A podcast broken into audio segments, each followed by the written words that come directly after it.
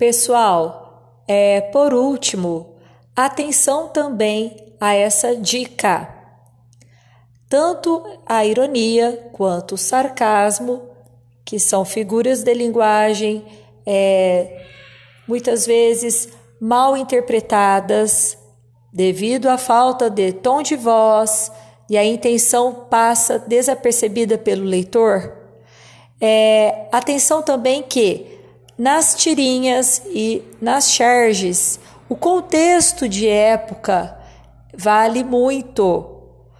O que eu quero dizer é, por exemplo, uma charge ou tirinha de 3 a 4 anos atrás não faz sentido hoje para o leitor que não percebeu dado o contexto daquela época.